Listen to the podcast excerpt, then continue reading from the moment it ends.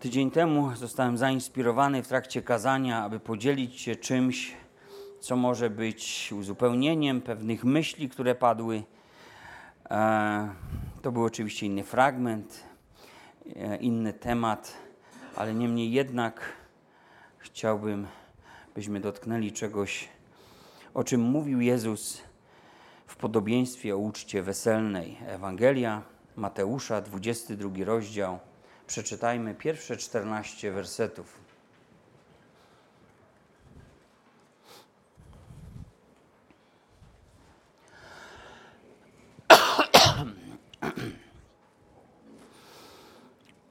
A Jezus odpowiadając, mówił do nich znowu w podobieństwach tymi słowy.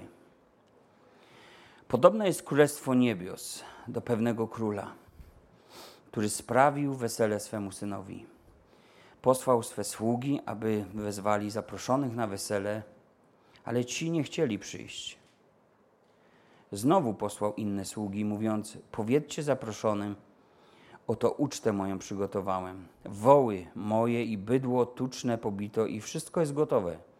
Przyjdźcie na wesele.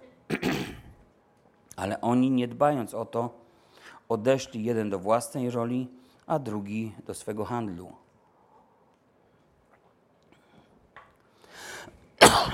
A pozostali, pochwyciwszy jego sługi, znieważyli i pozabijali ich. I rozgniewał się król, a wysławszy swe wojska, wytracił owych morderców i miasto ich spalił. Wtedy rzecze sługom swoim.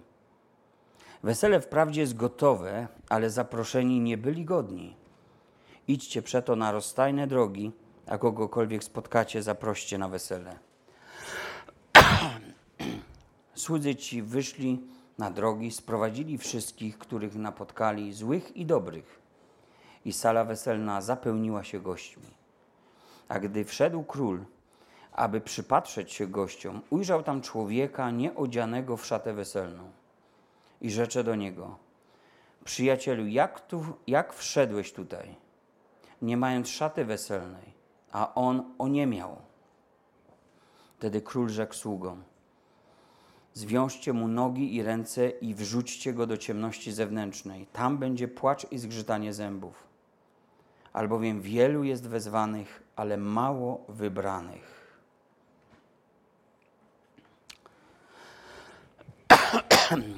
Drodzy, by właściwie rozumieć treść tego podobieństwa, trzeba zarysować tło tej historii wszystko, co tutaj zostało powiedziane, właściwie rozpoczyna się już w 21 rozdziale, 23 wersecie.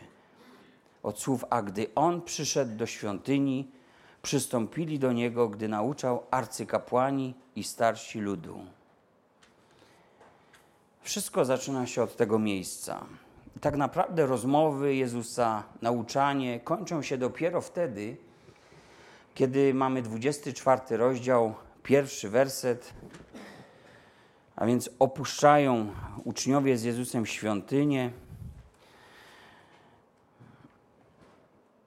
I wtedy uczniowie pokazują mu zabudowania tej świątyni, splendor, jaka wspaniała świątynia, a on im mówi, że nie zostanie tutaj kamień na kamieniu, który by nie został rozwalony.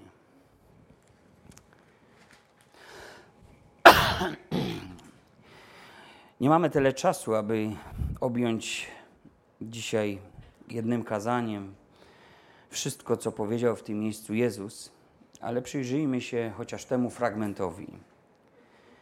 A w tym podobieństwie uczcie weselnej po raz kolejny Pan Jezus zobrazował Izrael. Ale nie tylko, co się, mam nadzieję, okaże. Jezus powiedział, Królestwo Niebios, e, przepraszam, Jezus powiązał Królestwo Niebios z pewnym królem, który sprawił swojemu synowi wesele. Zaproszenie jednak na tą szczególną uroczystość, widzimy, odbyło się jakby dwuetapowo. Otóż w pierwszej kolejności z takim wczesnym zaproszeniem podążyli słudzy, by e, podążyli słudzy do przyszłych tych gości weselnych. Jednak ich zaproszenie spotkało się z takim stanowczym odrzuceniem. Powód? nieznany. Ci ludzie po prostu nie chcieli przyjść i koniec. To, co zrobili, to była oczywiście zniewaga okazana samemu królowi. Więc po raz kolejny król wysyła swoje sługi z zaproszeniem. I to zaproszenie jest oczywiście wyrazem wielkiej wyrozumiałości i wspaniałomyślności. Ono obwieszczało coś więcej, mianowicie to, że wszystko zostało już przygotowane. Ci jednak, podobnie jak owi pierwsi, odmówili przyjścia na to wesele. Powody prozaiczne. Jeden poszedł do swojej roli, drugi do swojego handlu. I ta informacja jest o tyle ważna, że wiemy o tym, że tutaj żadne szczególne losowe zdarzenia nie stanęły na drodze tym zaproszonym gościom. Po prostu ci ludzie potraktowali z pogardą królewską ofertę.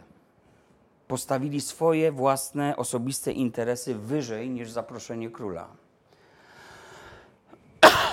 Mało tego, byli jeszcze inni, tacy bardziej porywczy oni też zostali zaproszeni i nie mieli może żadnego alibi, ale byli dość agresywni.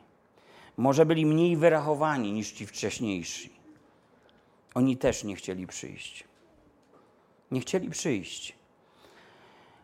I zrobili coś więcej, aby już nigdy nie mieć możliwości konfrontacji z tą sytuacją. Postanowili znieważyć i pozabijać sługi króla by stało się też nad wyraz czytelnym, że nie uznają króla ani jego zwierzchnictwa w swoim życiu.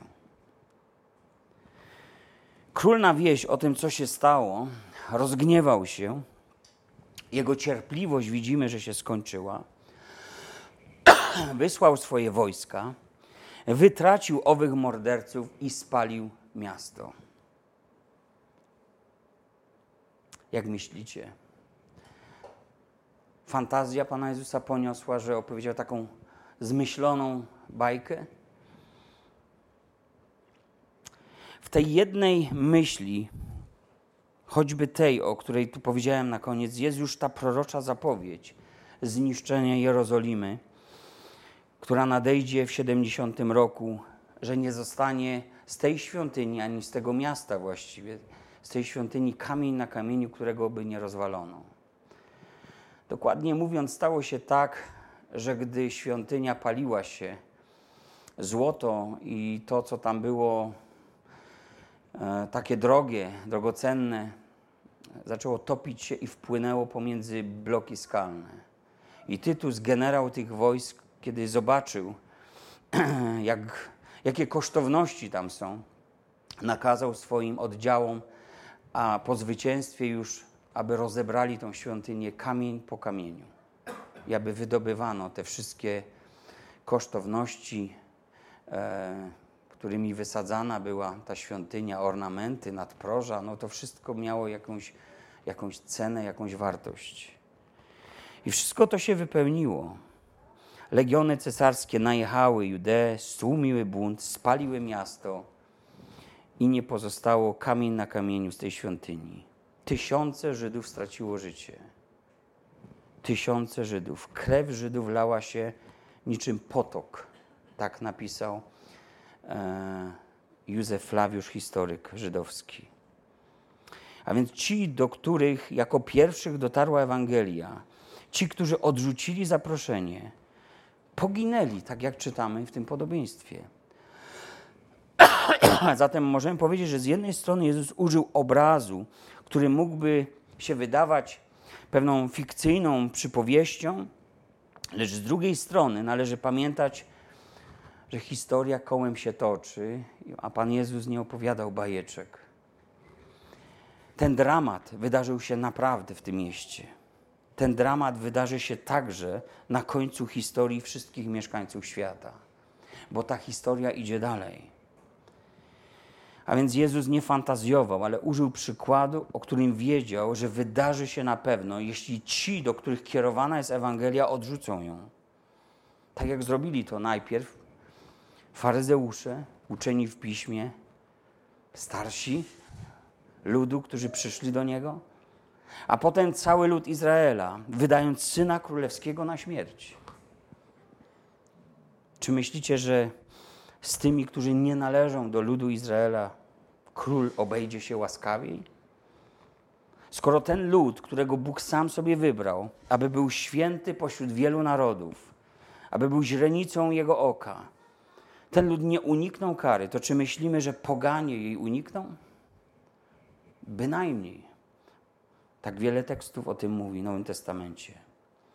I tu warto również zaznaczyć, że podobna historia opowiedziana trochę wcześniej, właśnie w tym takim szer szerzej e, e, widzianym fragmencie nauczania Jezusa, podobna historia, podobieństwo o dzierżawcach i winnicy, mówiła, że gospodarz winnicy, którą zasadził, wyjechał. Pozostawił w niej jednak tych, którzy mieli doglądać i pracować i dostarczyć później zbiorów po okresie winobrania. Ci jednak poczuli się panami tej winnicy, nie należącej wszak do nich, i pozabijali jeden i drugi raz sługi gospodarza. I wtedy czytamy tam, że ów gospodarz pomyślał: Wyślę mojego syna, syna mojego uszanują. Ale gdy ci rolnicy zobaczyli syna, mówili między sobą: To jest dziedzic. Szybko zabijmy go, posiądźmy jego dziedzictwo. I skończy się raz na zawsze ta historia. I postanowili to, co, przepraszam, postanowili to, co zrobili. Pochwycili go, wyrzucili poza winnicę i zabili. I oto jest opowiedziana w podobieństwie historia, tak bardzo pokrótce, przyjścia Syna Bożego i Jego stracenia poza murami miasta Jerozolimy. On umarł jakby poza winnicą, którą Pan sam zasadził, aby mu wydała owoc. Więc Pan to mówi wszystko przeciwko temu miastu.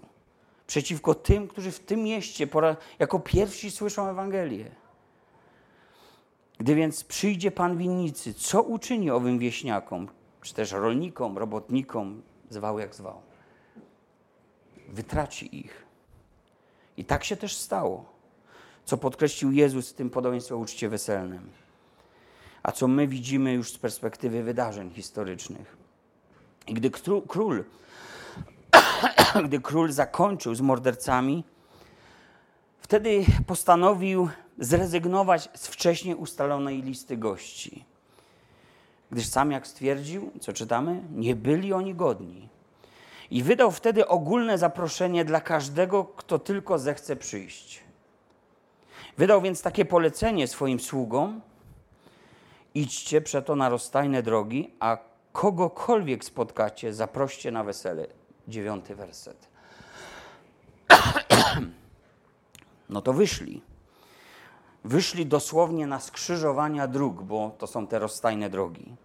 A więc wyszli do miejsc, gdzie można spotkać największą liczbę osób podróżujących, przemieszczających się i nie wdawali się w żadne szczegóły. Czy ktoś jest godny królewskiego zaproszenia, czy nie jest tego godny. Po prostu zapraszali zgodnie z tym rozkazem wszystkich jak leciało. Kto się nadarzył, temu ogłaszali zaproszenie. I to polecenie jest też w pewnym sensie naszym, takim obrazem dla nas. Obrazuje nam, że przesłanie Jezusa, a wiemy jak ono brzmiało, upamiętajcie się i wierzcie Ewangelii, albowiem przybliżyło się Królestwo Boże do was, to, przesłanie też było skierowane do wszystkich. Owszem, najpierw do Żydów, ale Pan Jezus powiedział: Mam i inne owce, do których muszę pójść. Najpierw do Żydów, lecz oni, choć Jezus przyszedł do swoich, odrzucili go i w ten sposób Ewangelia dotarła do tych, którzy z natury wybrania byli ci nie, to byli ci niegodni, ci jak dotąd niewybrani. Poszli więc do ludzi obcych przymierzom, dalekich od Boga. Znaleźli ich gdzieś na rozstajnych drogach, na skrzyżowaniach być może szlaków kupieckich, handlowych. Możemy sobie wyobrazić ten bliski wschód czasów Jezusa. A więc naród wybrany przez Boga odrzucił zbawienie przygotowane przez Jego Syna. Lecz Ewangelia poszła dalej. Przedarła się przez granice, granice terytorialne, religijne, kulturowe, rasowe i dotarła do wszystkich, aż po krańce ziemi ma się rozchodzić. I Jezus później powie, jest to 24 rozdział 15 werset tej Ewangelii Mateusza, powie, że gdy ta Ewangelia o Królestwie będzie głoszona po całej ziemi na świadectwo wszystkim narodom, wtedy nadejdzie koniec. I słowa Jezusa mówią nam, że Ewangelia jest dla każdego bez wyjątku. Naszymi skrzyżowaniami dróg, tymi rozstajnymi drogami są wszystkie te miejsca, w których nasze drogi, nasze życie krzyżuje się z życiem innych ludzi. Dla kogoś to może być tylko raz w życiu. Dlatego tak ważne jest zadanie sługi, aby rozumiał, że spotkana osoba nie może przejść obok mimo bez zaproszenia. Jako słudzy mamy to polecenie królewskie, abyśmy, abyśmy szli i owoc wydawali. Zgodnie z tymi słowami Mateusz 28, rozdział 19 werset Idźcie tedy i czyńcie uczniami wszystkie narody. Wracając do naszej historii.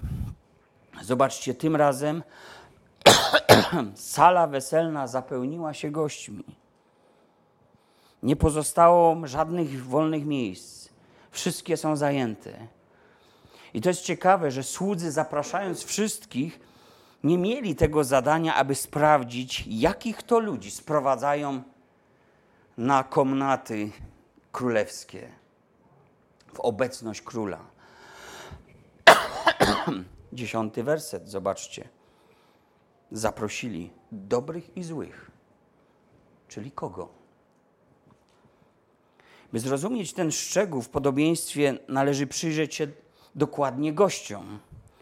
Niestety nie było to zajęcie, o którym mieli rozstrzygać słudzy.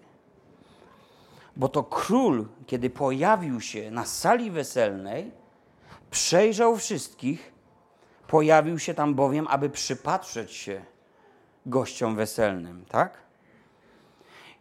Drodzy, ta myśl pojawia się w co najmniej jeszcze dwóch podobieństwach. Wcześniej w Ewangelii Mateusza czytamy 13 rozdział, 47 werset i 48.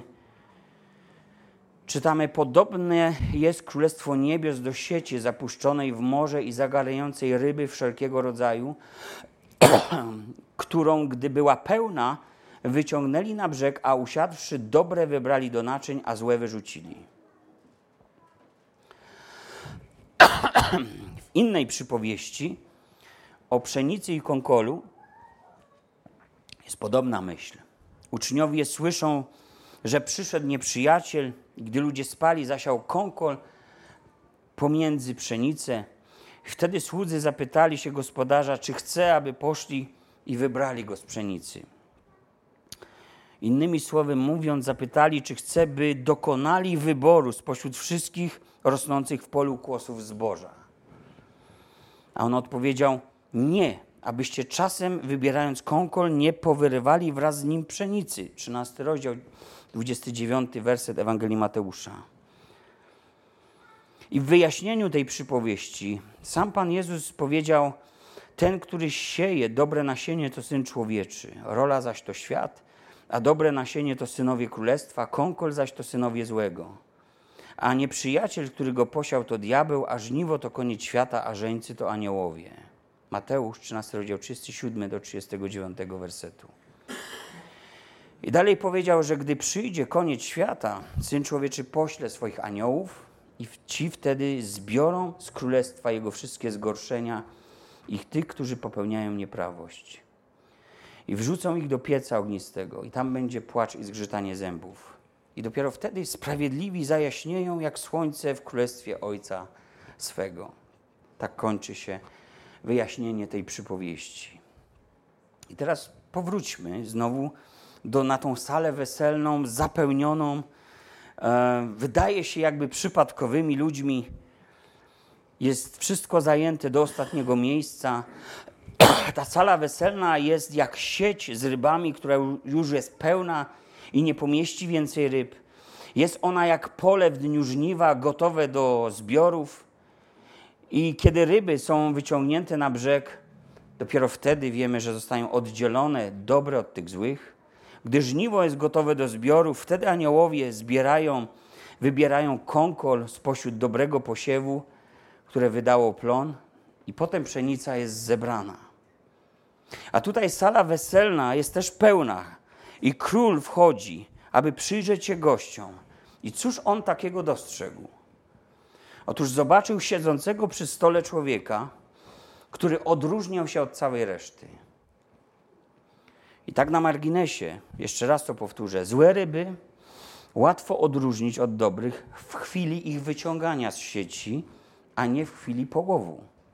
Konkol też łatwo odróżnić od pszenicy w chwili zbiorów, a nie w chwili posiewu czy, czy nawet wzrostu. Gdy pszenica się złoci, konkol wtedy czernieje. Gdy pszenica się zieleni, konkol również się zieleni. Ten człowiek tam na sali weselnej dopiero wtedy wyróżniał się od innych ludzi, kiedy tam zasiadł. Widzimy, że król spostrzegł, że ten człowiek nie był odziany w szatę weselną. Serdecznie się do niego odezwał, bo przecież wszyscy zgromadzeni to przecież jego przyjaciele. Tak można by powiedzieć, jakby z założenia. Król serdecznie się do niego odezwał, chcąc jakby domniemać, dowiedzieć się, poznać przyczynę, jak tutaj się dostał ten człowiek bez odświętnego odzienia. Gdy zadano mu to pytanie, dlaczego nie pasuje do reszty weselników, no bo tak można sprowadzić to pytanie do tego, to on oniemiał. Zamurowało go. Nie wiedział, co powiedzieć. Nie miał żadnej wymówki. I tutaj trzeba by się zatrzymać, żeby lepiej zrozumieć tę sytuację. W chwili składania zaproszenia ten człowiek przecież nie odróżniał się w żaden sposób od pozostałych zaproszonych. Wszyscy goście zostali przecież sproszeni prosto z ulicy na ucztę weselną. Prawda? Tak było. Wtedy więc nikt nie oczekiwał od nich odpowiedniego ubioru. W takiej sytuacji oznacza to, że zgodnie ze zwyczajem w tamtej epoce, w tamtych czasach, zgodnie ze zwyczajem król był zobowiązany każdemu z takich gości zapewniać szatę weselną. A więc jest tutaj pewien obraz, który pokazuje nam, że tak jak ten człowiek świadomie odmówił przyjęcia tego, co dla niego przygotował król, tak samo dzisiaj człowiek może odrzucić to, co przygotował dla niego Bóg.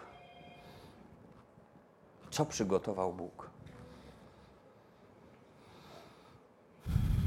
Tak wielkie zbawienie. W kilku miejscach Nowego Testamentu znajdziemy informacje o szacie. W liście do Galacjan apostoł Paweł mówi, że ten, kto został ochrzczony w Chrystusie, ten przyoblekł się w Chrystusa, więc jest tu obraz szaty.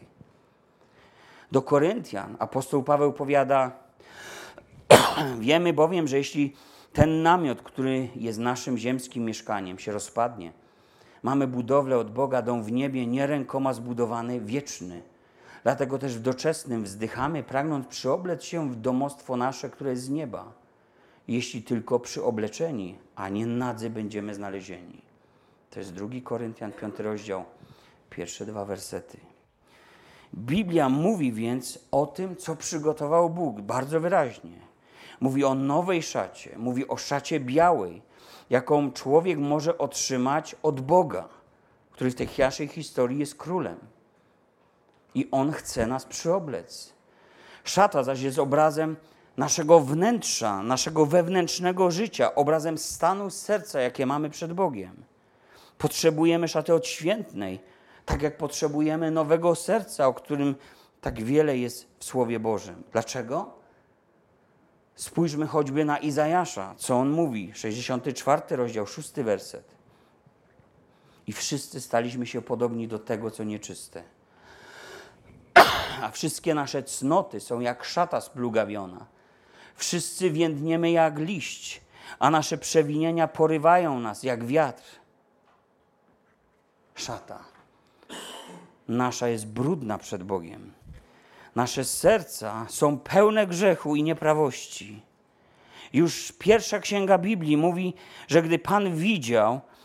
A gdy Pan widział, że wielka jest złość człowieka na ziemi i wszelkie jego myśli oraz dążenia jego serca są ustawicznie złe, żałował Pan, że uczynił człowieka na ziemi i bolał nad tym w swoim sercu. Apostoł Paweł mówi: Nie ma ani jednego sprawiedliwego, nie ma kto by dobrze czynił. Wszyscy zgrzeszyli i brak im chwały Bożej. Bóg traktuje brak odświętnej szaty jak hańbiącą nagość człowieka. Brak szaty to jest brak tego, co przykrywa mój i Twój grzech. Do jednego ze zborów w Księdze Objawienia Pan Jezus mówi, że, że On ma imię, jakby był żywy, lecz w rzeczywistości, gdy przyjrzymy się Jego życiu, to jest On martwy. Ten zbór nie obumarł jednak całkowicie. W tym zborze są, choć jest ich niewielu, wyjątkowi ludzie. Spójrzcie, jak Pan Jezus charakteryzował ich. Księga Objawienia, trzeci rozdział, trzeci werset i następne. Lecz masz w Sardes kilka osób, które nie skalały szat swoich, więc chodzić będą ze mną w szatach białych, dlatego że są godni. Zwycięzca zostanie przyobleczony w szaty białe i nie wymarzę imienia Jego z księgi żywota i wyznam je, imię Jego przed Ojcem i przed Jego aniołami. Niezwykły tekst.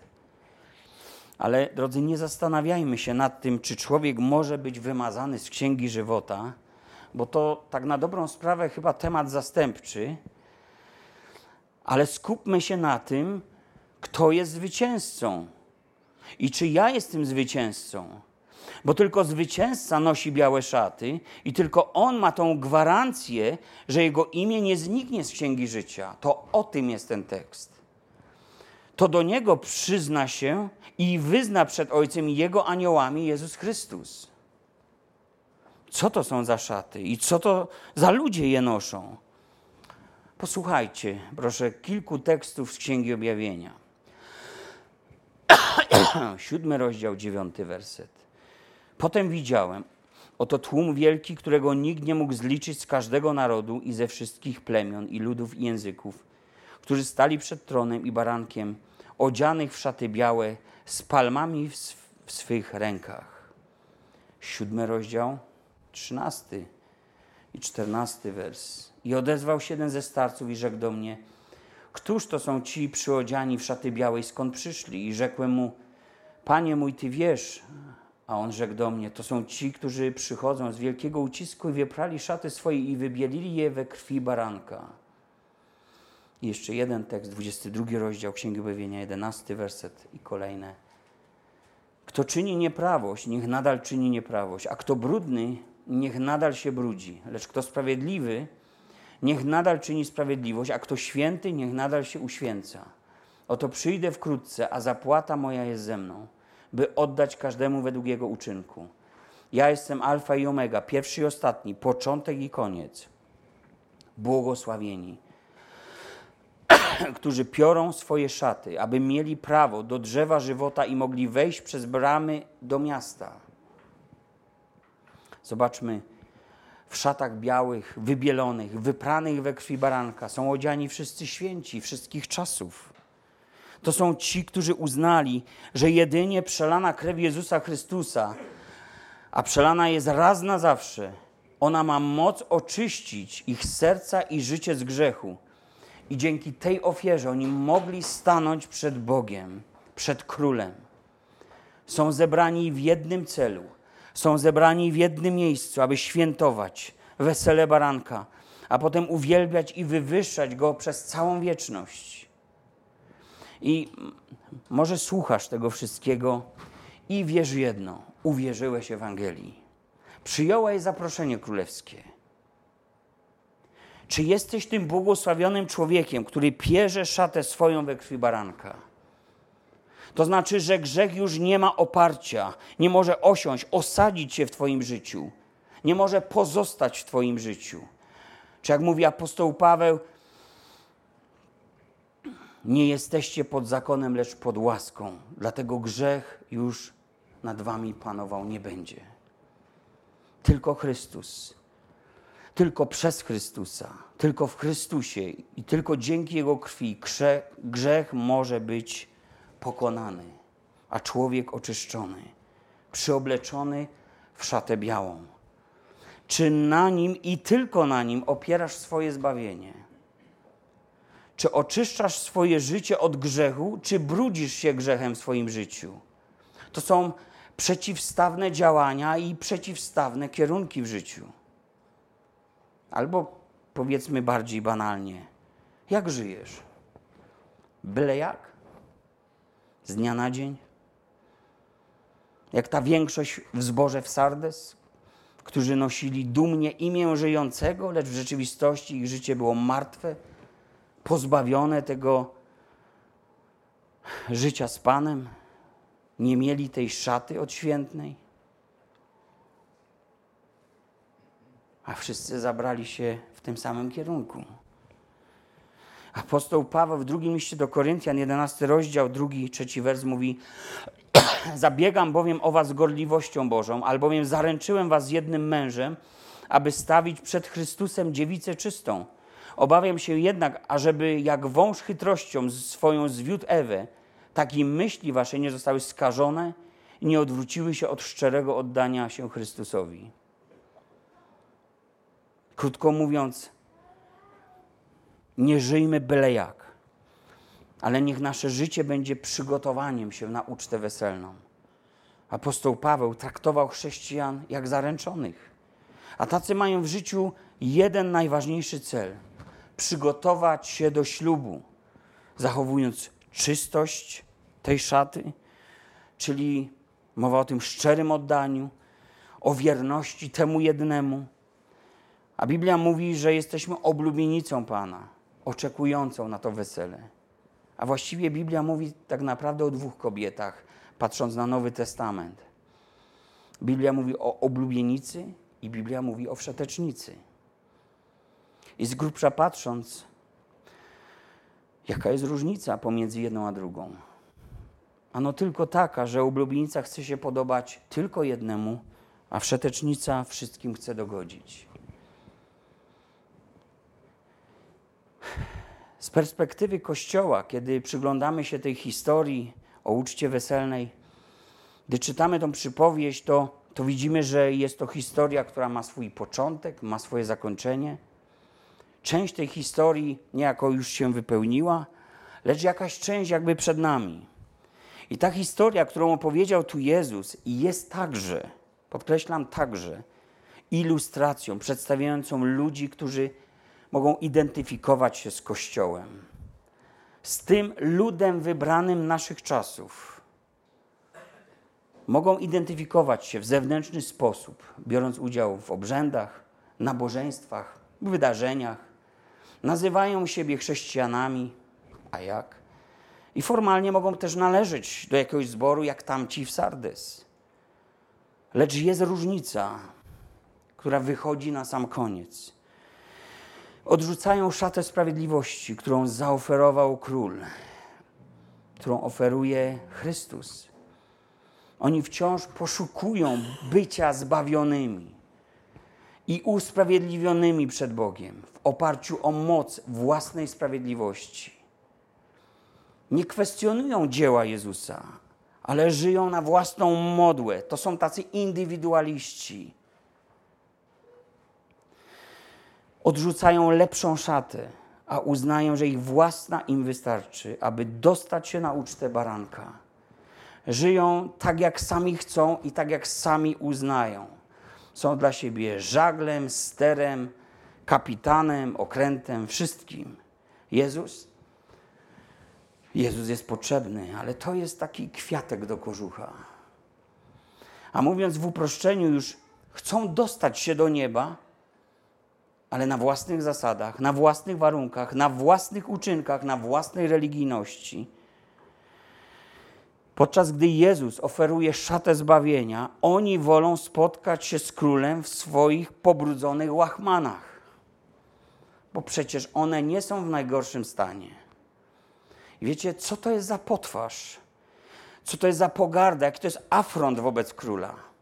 Podobny afront jak ci wcześniejsi słudzy. Jedni nie przyszli, drudzy w pole i do handlu, a trzeci to jeszcze z agresją pozabijali, żeby już więcej tacy słudzy już ich nie niepokoili.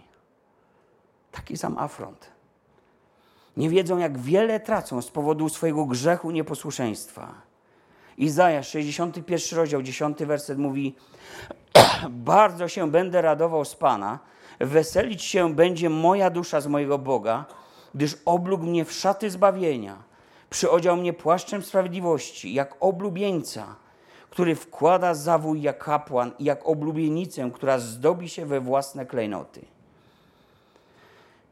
Pytanie, jakie powinniśmy sobie postawić: w jakiej szacie zmierzasz na wesele królewskiego syna? Własnej czy w szacie zbawienia? Tej mojej czy tej podarowanej? I wiecie, gdy tak ów oniemiały człowiek, zapytany przez króla, jak on się tu w ogóle znalazł, gdy nie wiedział, co odpowiedzieć na to pytanie, w końcu sam król przerywa tą nieznośną ciszę i zna już powód i mówi sługom: Zwiążcie mu nogi, ręce, wrzućcie go do ciemności zewnętrznej. Tam będzie płacz i zgrzytanie zębów. Trzynasty werset.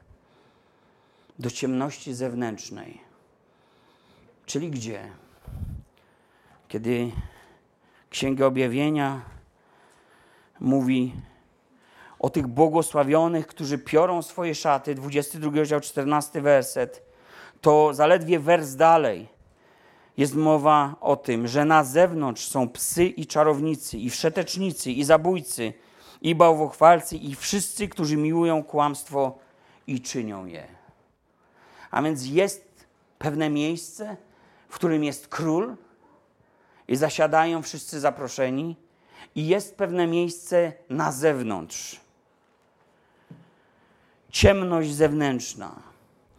Chodzi tu po prostu o zupełną ciemność, jaka panuje w miejscu absolutnego braku światła. Bo brak Boga jest mrokiem.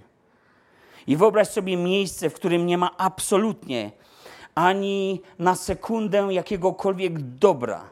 Jest tam tylko i wyłącznie nieprzerwanie grzech, który odbywa się na nowo i na nowo, w koło i to samo, jakby wszystko się zapętliło. To jest jak piekło, ani chwili wytchnienia. Złodziej, który kradnie, ukraść nie może, kradnie od nowa. Morderca, który zabija, zabić nie potrafi, zabija od nowa.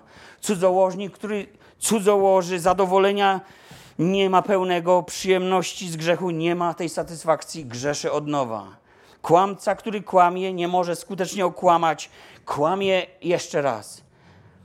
I tak dalej, i tak dalej. Wszystko ciągle na nowo, bez końca, bez chwili wytchnienia, bez chwili przestoju, ani na moment odpocznienia. Grzeszniku, kochałeś tak swój grzech, to pozostań z nim na wieki. Brzmi ten Boży wyrok. Zupełna ciemność, najciemniejszy mrok, esencja zła i grzechu. Dlatego płacz i zgrzytanie zębami. Obraz niekończącego się smutku, trwogi, bólu, cierpienia. Jezus dość często używał takich barwnych słów, ale wiecie, może ten barwny opis nie jest wcale chybiony. Można by powiedzieć, że tak blisko prawdy Ewangelii wielu się znajdzie, a jednak koniec ich jest tak straszny. Jezus kończy podobieństwo słowami, albowiem wielu jest wezwanych, ale mało wybranych. Czternasty werset. Kim są ci wezwani, a kim są ci wybrani? Czy teraz już rozumiemy? Różne przekłady Biblii w naszym języku różnie nazywają tą większą grupę. To są wezwani, zaproszeni, powołani. To są wszyscy ludzie, którzy usłyszeli wezwanie króla. A więc patrząc od początku, są wśród nich ci, którzy po prostu nie chcieli przyjść. Są tacy, którzy zareagowali wymówkami i wzgardzili zaproszeniem. Są też tacy, którzy odpowiedzieli przemocą. Są także ci, jak ten człowiek bez weselnej szaty, którzy początkowo przyjęli zaproszenie, lecz zignorowali zasady, na których mogli wejść na tą weselną ucztę i bez obaw cieszyć się tym miejscem. Ludzie tacy jak ten człowiek zignorowali wezwanie do szczerego upamiętania z grzechów, aby oraz zignorowali wezwanie do wiary wydającej owoce upamiętania. Ale uwaga, wśród tych wszystkich wezwanych, a więc powołanych do Królestwa Bożego, są również ci, którzy przyjęli zaproszenie i zastosowali się do wymagań króla. To wezwanie, które usłyszeli wymienieni ludzie, rozciąga się na wszystkich, którzy słyszą Ewangelię. Pytanie jednak, co dalej? Co dalej czynią z jej przesłaniem? I dopiero potem, na końcu, widzimy różnicę. Wielu ją słyszy, także dzisiaj, ale niewielu odpowiada w sposób oczekiwany przez Boga. Pomimo tego, że Ewangelia jest powszechnie znaną treścią dzisiaj, wymaganie królewskie jest wciąż ignorowane. Ci jednak, którzy odpowiadają na to powszechne wezwanie, tak jak tego oczekuje Pan, oni nie są tylko wezwani. Owszem, taki, to był taki sam początek dla nich, jak dla każdego, który usłyszał zaproszenie. Ale oni teraz są nazywani już wybranymi. Wybrani, więc odwracają się od grzechu. Wiemy, kto to jest. Odwracają się od grzechu, zwracają się do Boga, a potem wierzą Ewangelii a ich życie jest życiem godnym tej Ewangelii, którą przyjęli, to są ci święci, którzy nadal się uświęcają, to są ci wierni, którzy w nim trwają i chodzą w tych odświętnych szatach, i to są też ci, którzy z nim wytrwają, bo to są ci słudzy. No więc oni odpowiadają nawróceniem i wiarą, a ich wiara nie jest martwa, wydaje owoce godne upamiętania, a te owoce są dowodem ich nawrócenia. A wszyscy pozostali, którzy słyszą to wezwanie, lecz nie odpowiadają na to w ten sposób, kim są? Fałszywymi wyznawcami, bezowocnymi ludźmi, drzewami jesiennymi, obłokami pędząc, pędzonymi przez wicher, plewą, którą wiatr roznosi, suchym jałowcem na stepie i wiele, wiele innych porównań znajdziemy w Biblii, by opisać stan duchowy takich ludzi. Oni są tymi, którzy wołają: Panie, Panie. Lecz On, niezależnie od ich religijnych czynów i wyczynów, na które się powołują, On powie im: Nigdy Was nie znałem. Idźcie precz wy, którzy czynicie bezprawie. Oni nie powołują się na Jezusa, na szatę, którą otrzymali, ale powołują się na to, co sami zrobili dla Niego. Spójrzmy, że wszyscy są powołani do przyjęcia Ewangelii. Jednak nie wszyscy wyrażają wolę zaufania do dawcy czystych, odświętnych szat, które jedynie pasują na okazję uczty weselnej. Jest wiele pytań. Dlaczego wszyscy wezwani nie są wybranymi? Czy wezwani, którzy nie są wybranymi, zasługują na potępienie, skoro to Bóg wybiera? A co z tym, którzy z tymi, którzy byli wśród nas, lecz zrezygnowali, odeszli, nie wytrwali w wierze, żyją w świecie? Jak Demas, który opuścił Pawła, umiłowawszy świat doczesny. Kim teraz są i kim byli? Zaledwie wezwani czy wybrani? Jaka jest ich tożsamość? Jaka jest ich przyszłość? Zobaczcie, tylko ten jeden werset otwiera drzwi do głębokiej polemiki na temat ludzkiej odpowiedzialności w związku z wręczonym zaproszeniem od Boga, a Bożą suwerennością, dzięki której wiemy, że to On nas wybrał, a nie my wybraliśmy Jego. To On nas pociągnął do siebie, bo nikt nie mógłby przyjść do Jezusa, gdyby wpierw go Ojciec nie pociągnął do siebie. Sam Jezus w Ewangelii Jana 15 rozdziale 16 wers mówi do uczniów, nie wy mnie wybraliście. Wam się tylko wydaje, że wyście taką wielką, wielkopomną decyzję podjęli. Nie wy mnie wybraliście, ale ja was wybrałem i przeznaczyłem was, abyście szli i owoc wydawali, i aby owoc wasz był trwały. By to cokolwiek byście prosili Ojca w imieniu moim dał wam. Ci, którzy odrzucają wezwanie, bądź na własnych warunkach chcą z niego skorzystać, robią to z własnej woli i dlatego wykluczenie ich z królestwa jest sprawiedliwym Bożym wyrokiem. A Bóg kiedy wybiera, powiedziałem to dzisiaj, wybiera zawsze sprawiedliwie, zawsze mądrze i zawsze Jego wybór jest właściwy. On jest nieomylny. Bóg, który jest sprawiedliwy, będzie sądził wszystkich mieszkańców ziemi. I nie musimy więc wchodzić w rolę sędziego. Nie musisz oddzielać pszenicy od konkolu. Nie musisz oddzielać złych ryb od dobrych. Nie musisz rozstrzygać, którzy to są wezwani, niewybrani, a którzy to są wezwani i wybrani. Biblia mówi: Zna Pan tych, którzy są Jego. A więc w tym musisz zaufać Bogu. Musimy zostawić akademickie dyskusje, których jest wokół pełno, a przy okazji tych dyskusji sporo sporów o słowa i podziałów Kościoła. Musimy to zostawić, bo Biblia mówi, że nasze poznanie jest cząstkowe. Przyjdzie czas, że poznamy wszystkie Boże tajemnice, tak jak jesteśmy poznani obecnie przez Boga, tak i my poznamy. Będzie to wtedy, kiedy zasiądziemy w Królestwie Boga i wejdzie król i będzie z nami wieczerzał.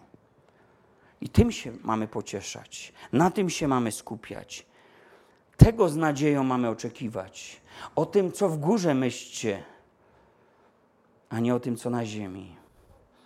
I wydawajmy świadectwo życiem i słowem, czynem i prawdą, że jesteśmy wybranym Bożym ludem, tym królewskim kapłaństwem, o którym apostoł Piotr pisał, ludem nabytym Jego krwią, ludem chodzącym w czystych szatach, zwycięzcami Boga, którzy Boga oglądać będą bo są błogosławieni, bo piorą swoje szaty we krwi baranka. Bóg wciąż wysyła na rozstajne drogi swoje sługi, bo okazuje cierpliwość względem ludzi. A czyni to, jak znowu napisał Piotr w drugim liście swoim, trzeci rozdział, dziewiąty werset.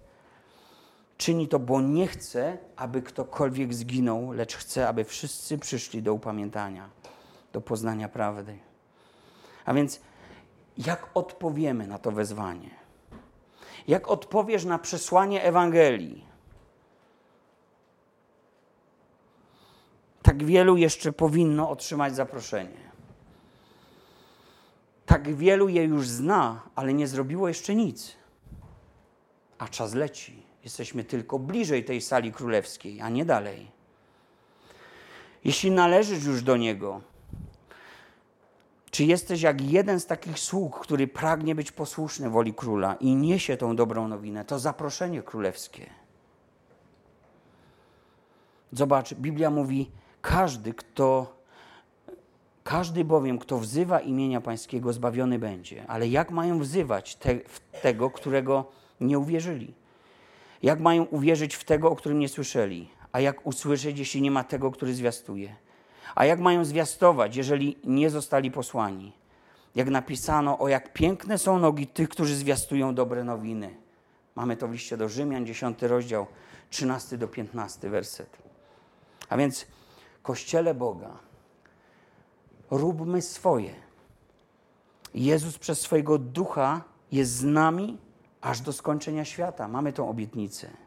Jego jest moc na niebie i na ziemi.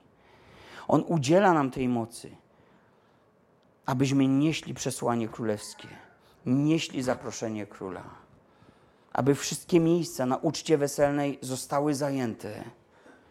I przyjdzie taki moment, kiedy poganie w pełni wejdą. To jest ta nasza powinność, to jest ta nasza misja zanieść zaproszenie wszystkim ludziom, kogokolwiek spotkamy na swojej drodze, bez różnicy. Ale przyjmijmy też to dzisiaj, to ostrzeżenie, by nie żyć byle jak, byle do nieba. Ta historia mówi, że to się nie uda, to się nie ma prawa udać. A dopiero koniec drogi człowieka pokazuje, że Biblia się nie myliła.